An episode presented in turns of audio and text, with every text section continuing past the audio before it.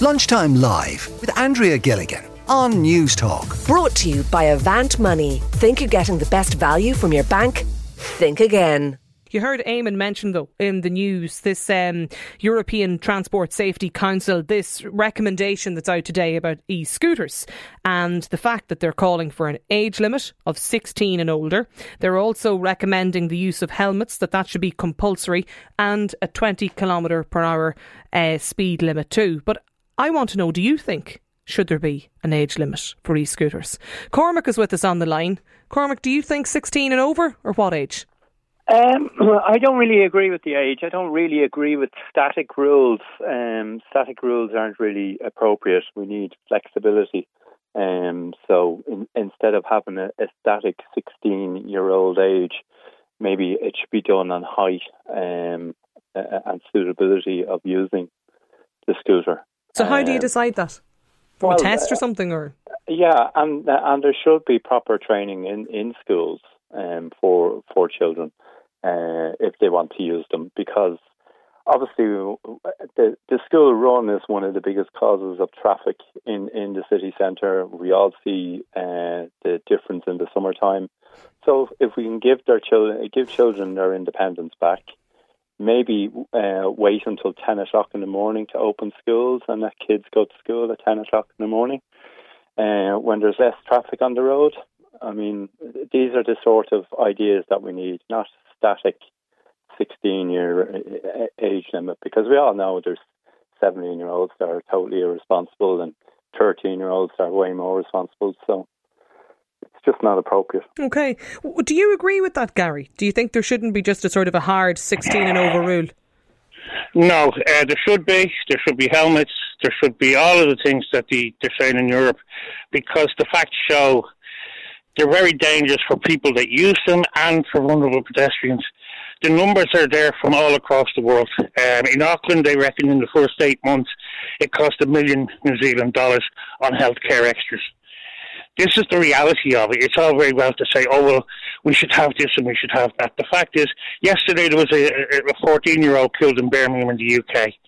That's the hard facts, and I I hate sounding like the buzz killer, the killjoy, but they they are that is the reality of e-scooters, and uh, until people realise that, and helmets are essential because when you fall off what's basically an unstable object, when it stops, you go head first and land head first, and as a traumatic brain injury survivor, trust me, you don't want to go down that road. Would you take those points on board, Cormac? Yes, and uh, I've I've mentioned it several times that uh, proper infrastructure is vital, um, and if we don't have proper um, cycling infrastructure that can accommodate uh, the e-scooters, um, the potholes on the road are the biggest cause of um, uh, them accidents, unfortunately. Keith is with us as well, 1800 453 106. Stay with us, Cormac and Gary. Um, Keith is joining us as well. Do you think, Keith, there should be an age limit? Uh, I kind of agree with Cormac and Gary's points together, but the technology for the scooters, most of the ones under 600 that are going to be affordable to buy, are quite dangerous because the tyres aren't great and the stability of the scooter isn't like uh, an e-bike or yeah an e-bike so I find it quite dangerous in the wet. And I know many friends that are working in um, my previous company and they're from Brazil. So it was a great method of transport for them. But they did fall. One broke his rib, one broke his arm, and the other cracked his helmet because the infrastructure just wasn't there for the road surfacing uh, on the bike lanes, wasn't maintained. So it was easy for him to fall. Mm. Are you an e scooter user yourself, Keith? Uh, I've used many e scooters and I have uh, three e bikes. Okay. So And and, and the I point around ha- do you, do you wear a helmet? Out of curiosity. Mm, no, I wouldn't wear a helmet. Even on the e-scooter. Uh, no. No. And and and, and I, yeah. why? Do you Can I ask why? Uh, well, I just think it's the convenience as well. Like on the bike, if I'm going out for a cycle, I would. But if I'm just commuting to somewhere nearby within five kilometers, four kilometers, I wouldn't use a, a helmet. So you'd you'd wear the helmet cycling the bike, but you wouldn't on the on the e-scooter. Uh, well, I, that's I prefer not to ride e-scooters too much because I know they're more dangerous than the e-bikes. That's why uh, I try to just use the e-bikes instead. Do you do you use an e-scooter, e-scooter, Gary? Oh God forbid! No, my balance is bad enough the way it is for my brain injuries. On an e-scooter, I'm an instant uh, hospital uh, victim. Um, it, the balancing of it is dangerous. I have poor balance. I have traumatic vertigo from my brain injuries, Okay. and it means uh, my ba- I can't ride a bike because I don't have the internal balancing. Um, but the idea of not wearing a helmet for 5k and uh, single bike accidents are the biggest cause of accidents where they hit something or they lose control or something breaks and they don't care whether you're traveling 100k or 5k if you land on your head you're in trouble I know I had I had uh, well, I intended sorry to, to ask the question to to Cormac. Um, Cormac, do, are you an e-scooter user or do you use an e-bike? Uh, not in this country, unfortunately. Okay, Uh, and is that but down to infrastructure? Uh, well, w- even the cycling infrastructure that they're putting in is not suitable because a lot of it is too narrow. It doesn't allow for slower and faster moving um, uh, users.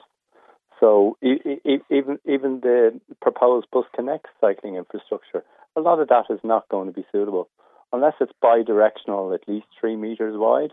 It just won't be suitable for e-scooter use. This texter says compulsory helmets and high vis colour should be enforced. Um, I think there should, there should also be compulsory high vis vests on all bikes and scooters.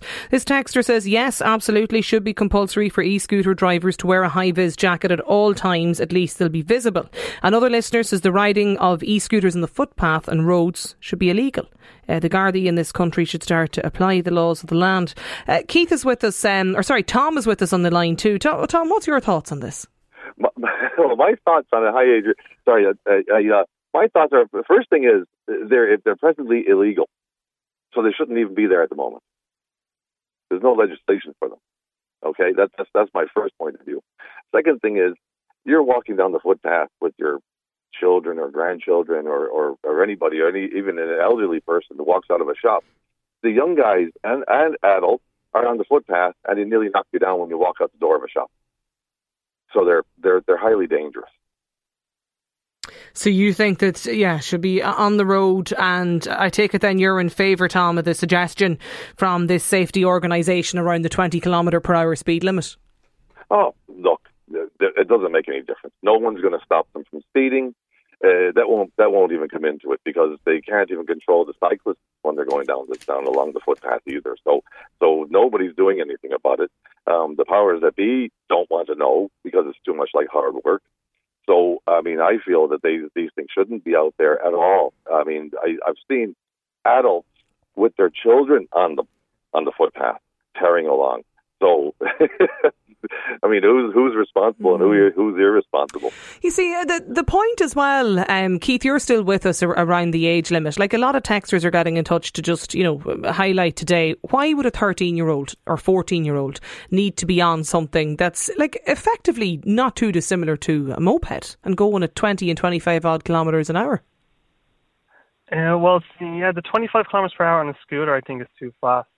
But the bike, I feel like, could be 30 because a lot of the time it's uh, more stable. You're on the side of the road with cars, and I just find if you're on a straight road, it's very slow. But the elect the, the scooters, if you hit any stone, any pebble, any crack, uh, you're going head first. And uh, this a lot of the speed issues that a lot of the, the, um, the people are complaining about on my road cycling bike, which has no motor, no nothing powered. I can hit 65 kilometers per hour when just pedaling on a flat road. So uh, a lot of people pass me with normal bikes, and it's quite funny. Well, I, I did a stint on an e-scooter that I had for part of um, a project or whatever, an in, a program that we were doing here in the show. And like, I mean, I would not fancy hitting a pothole um, in an e-scooter with with just how low to the ground they are, and the small little tiny tiny wheels. And there wasn't a chance I'd have got on it without a helmet. the, br- the brakes are very bad as well, unless you're getting a thousand euro model. John is with us uh, too. Let, let me bring in John as well, um, uh, Keith. John, have you an e-scooter? Adrian, how are you? Good. I have, I, I have one now for about three years now. Right. Yeah, and uh, I enjoy it. 20 kilometres per hour. How would you feel about that speed, max? The one I have is governed at 15 kmh, Right. But even that, when you're standing up in the Adrian and you're holding onto the handlebars and you're going 15 kmh, it's fast enough. Mm. Now, there's one that I had my eye on. Um, its top speed is 80 kmh, but it costs over 2,000 euro. So I have that in my wish list. right. Um, and what about wearing a helmet? No, I don't. I don't wear it. Why? Now, um, it, I just don't see the point in it. I'd rather, I'd rather be out free and easy. Now I do wear a high vis jacket. Years ago, when I was on the old Honda 175, I had the boots and the, you know, the helmet, the gloves. Mm. You know, I had everything. But I'm in the 60s now, Okay. and I, I, now I enjoy the scooter, but I don't wear a helmet. I do wear a high vis. I don't wear any other protective gear, just the high vis. Occasionally, most times I'd wear the high vis. Sometimes I don't even bother with that. And I enjoy the scooter. I Do enjoy you? being Yeah. up in it. I enjoy being out and around in it. why? Just as in convenient, is that, John? Convenient, freedom. Yeah, Yeah. Uh, yeah do you- I am a motorist too now. yeah, okay. And how frequently would you use uh, the e-scooter? Uh, two or three times a week. Oh, would you? Yeah, okay. Yeah. Yeah. Yeah, I would use it that often, and I enjoy using it. And I'm glad in a way that I can't afford two thousand euro for the eighty kmh one because I probably would go for it. You'd go for it as well. You'd upgrade. Okay. Uh, let me bring in David too. Uh, John, David is with us on the show. Why did you get in touch about this, David? Hi, yeah, sorry. Well, I'm the uh, general manager for uh, Moby Move here in Ireland. Okay. Uh, and we have, so I, I think like I, I think like if we're going to start having these discussions on radios, we need to kind of make sure we have a good understanding of everything that's going on in the e-scooter world. Um, and I suppose the big thing about the e-scooter world is like there's kind of there's kind of two branches in it. There's the private e-scooter world, and there's the sharing e-scooter world. Um, and the sharing e-scooter world, you know, it kicked off years ago in, in America, spread across Europe. All the major cities across Europe now Mm. have it, uh, with the exception of Holland and Ireland are the only two countries that haven't legislated for, for it. Uh, and in well, in the UK, then they have what they call trials. Uh, so the only e-scooters that are allowed across the uh, UK are uh, ones that are run by operators and not the private owned ones aren't are still illegal, you know. But uh, when it comes, yeah, to the to the whole, because the, legislation is almost definitely going to change shortly here in Ireland, uh, and definitely what what you're going to see is a lot of operators uh, trying to operate here in Ireland under the new e-scooter legislation. Uh, and that legislation is, is great because it, it can keep the, the operators have to perform underneath the, the legislation, otherwise they won't get the licenses off the council. And you know, so it's it's kind of important that we, you know, I suppose as Peter, people hear about e-scooters, that they make the differentiation between Between the two. Okay. Yeah, so yeah. this recommendation today from the European, the Transport, the Safety Council, that there sh- uh, should be an age limit of 16 and over. Do you agree with that? I mean, all the all the scooter operators will either run from 16 or over or 18 or over, and that that's very common practice across Europe. A lot of them across. How do you enforce it though, David?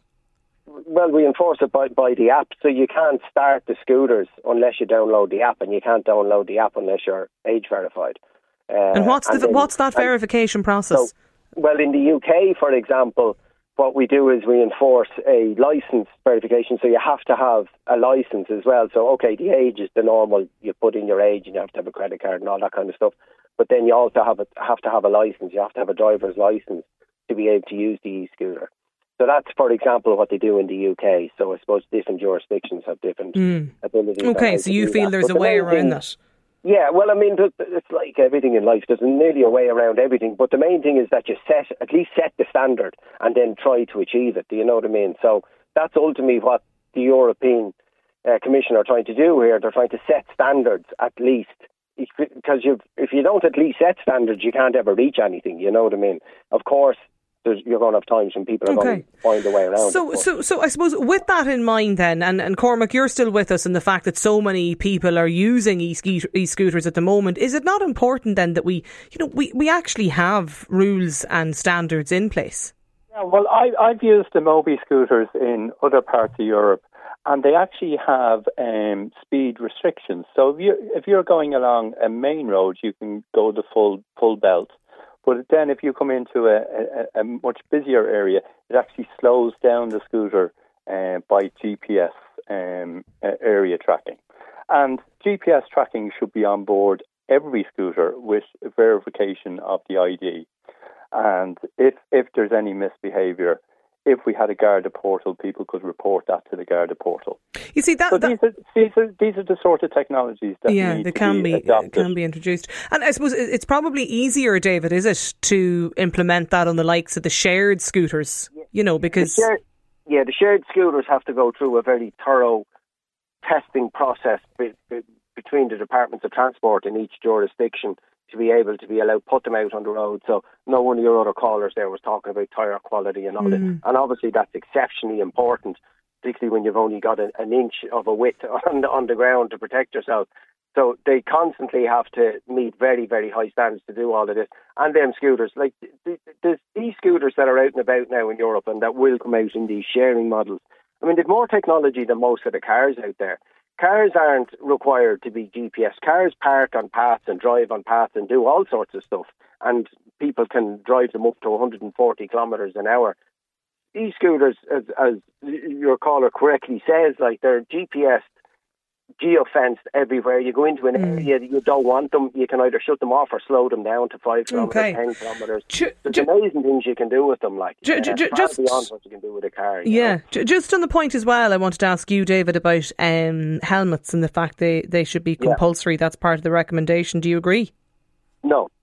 I Why not? I don't think because so so there's been a lot of study on this for for years now. Um, and you know, this, this started like one of one of the e-scooter companies, a well-known e-scooter company that tried this in America. I mean, they actually sent out seventy thousand helmets uh, in a certain area in in one jurisdiction in America, and it made absolutely no difference to the usage of people putting on helmets when they're going out and about. So the balance is so. Look, it it, it doesn't take a mathematician to work out that if you put a helmet on somebody, whether they're on a bike or on a scooter, it's better and it's safer, of course. But the balance that you have to get is is that going to stop the usage of the scooter or the bike? And are people then, as a result, going to get back into taxis and cars? And there's no doubt that all the data from around the world, they've tried it absolutely everywhere. It consistently reverts back to the, the benefits of not using it are being outweighed. So there's no doubt that making helmets compulsory, whether it's a bike or a scooter, is absolutely a bad, bad idea. Everyone is there a difference between the two? Because I, I was looking at some of the research as well. There's a separate research out in the UK today about this, and then also this European Council report yeah. that we're talking about. And like some of the figures in that, I think the, the headline figure today was: is it three out of five? Three out of five e-scooter riders needed treatment for major trauma injuries after being involved in, in, in an accident. Um, and then figures in the UK showing just 7% of e scooter riders involved in an accident were wearing a helmet.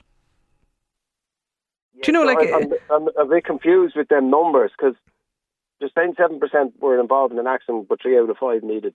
No, I'm saying there, there's two separate different reports out today. But but the point yeah. is that like I mean, so many people and there are people texting in talking about not wearing a helmet and using the e-scooter and having you know really serious um, injuries and, and incidents involving crashes.